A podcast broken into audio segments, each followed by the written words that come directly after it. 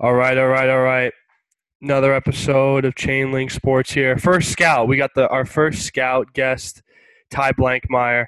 So Ty went to St. John's, played there, got drafted in the 36th round, 2016, by the Cincinnati Reds. He's now a scout for the Milwaukee Brewers. And Ty, you're a area scout, right, for the Northeast? Yeah, correct. Okay, so is that just like New York, New Jersey, or like you're going like Pennsylvania, Connecticut, all over the place? Yeah, so I'm New York, New Jersey, all in New York, and all in New England. So New York up to Maine. Gotcha. New Jersey up to Maine. So all the way from Cape May to Orono, Maine. So like everything in between. Gotcha.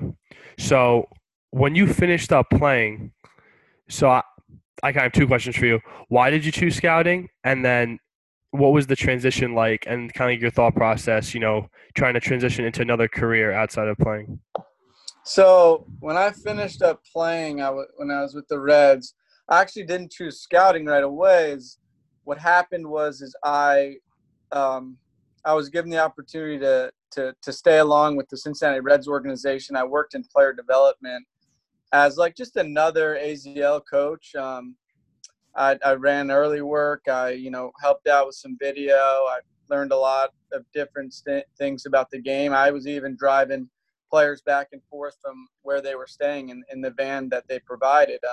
Gotcha. Something to stay in the game more than anything else. But during that time, I was able to learn from guys like Jose Nieves and Miguel Cairo, who were all with the Reds at that time, Lenny Harris.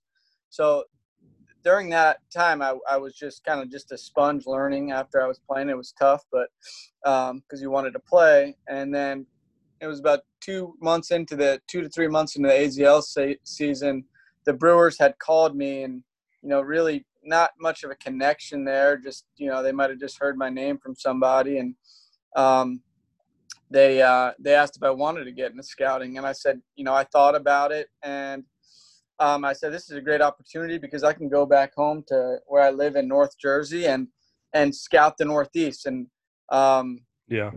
And I just thought that perspective on the game is something I would have a lot of interest in, being that I've just been around the game my whole entire life. So that perspective, that new lens that the game had taught me and is continuing to teach me has been really cool, just trying to get on that player evaluation side and getting to know each player, what makes them tick, how the tools grade out, that all that good stuff. So yeah, it's been a really good learning opportunity for me, but it's been a really good perspective changer, what those scouts really do to kind of really grow our games, because in my opinion, scouts are the backbone of our game. If you don't have scouts getting the right players with the right mindsets into our game, the players that are going to grow our game, what they're inputting and what scouts are doing to grow the game is, I think,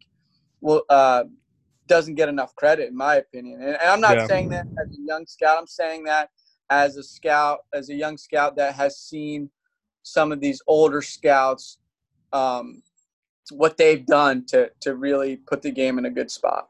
Yeah, it's kind of hard, though, to kind of, recognize all the work you guys do, because everybody likes to see, what's directly in front of them, with the big-name players and what's on TV. And you guys are, really the behind-the-scenes kind of people who bring in those big players that people might see on TV one day. So you're absolutely right. You guys do play a very big part in, how those players reach the major leagues.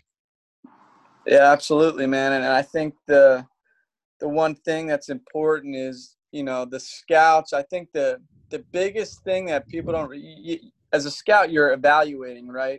Yeah. You're not just evaluating the tools. You're evaluating the kind of mind the player has, the toughness the player has.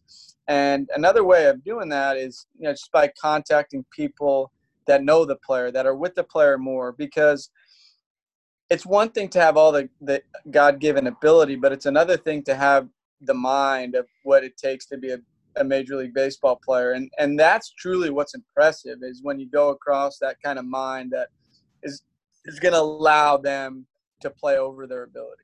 Absolutely. So you're in scouting now. You go from playing to scouting. What was the biggest obstacle you had to face when you first started, or maybe the biggest lesson that you had to learn in order to be a good, effective scout? Well, I think I'm constantly learning, and I think the biggest thing I learned is,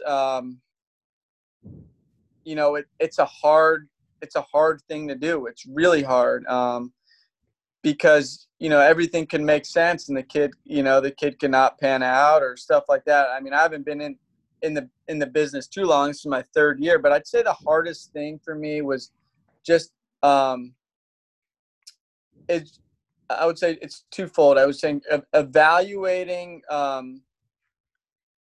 tools with the 20/80 scale. So I had to define my language, like what's a 30, what's a 40, what's a 50, what's a 60, what's a 70, what's an 80, and so on. And I had to determine that. And, I'm always trying to fine tune that. That initially was the hardest thing, and I think the second hardest thing was just, how you're going to use your time effectively, because in the Northeast, the biggest challenge is a lot of times yes, exactly. So, how are you going to utilize your time effectively and most efficiently to give your organization the most advantageous, look. Yeah. So absolutely. I think that those were the two things that were the biggest challenge at first.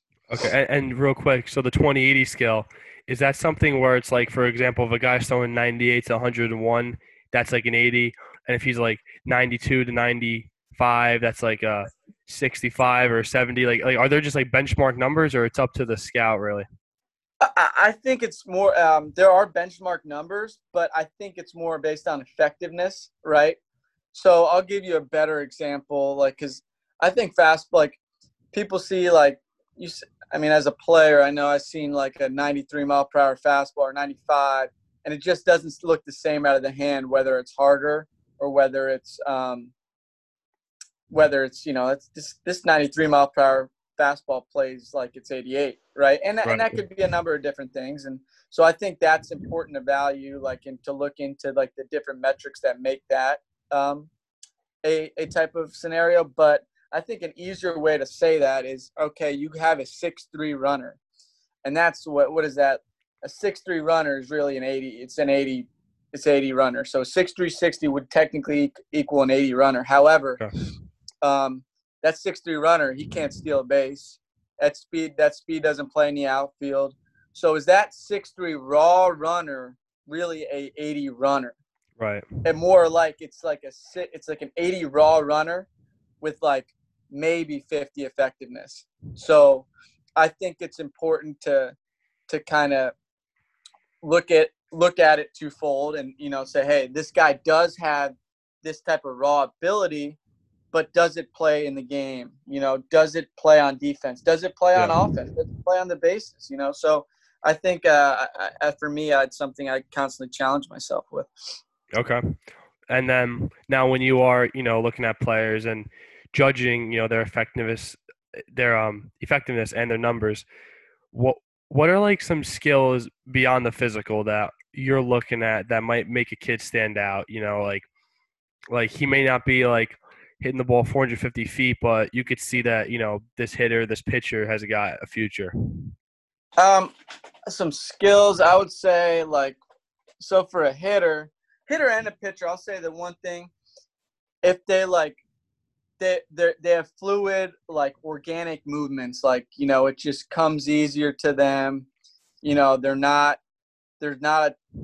Effort is one thing, but like they're operating in a pretty easy manner. It's just fluid, and, it's as they gain strength and maturity, it's just going to keep getting better. It's easy to project on. I think just the movements, the efficiency of the movements of the players is one thing.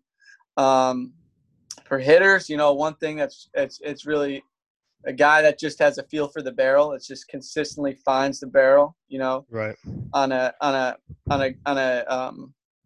fairly easy basis. I think that's a really good thing to look at.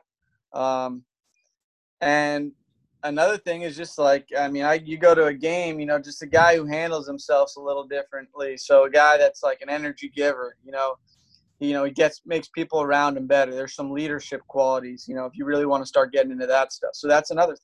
Right. And now on the flip side, what's like one of the biggest turnoffs that, you could, so like you might like this kid, this is maybe like your third or fourth time seeing him. And then he might, throw his bat or might, take someone out on his coach or teammate. And then like, maybe that's something that, you just kind of close up, your book and then you walk away. So like, what's like a turnoff for you?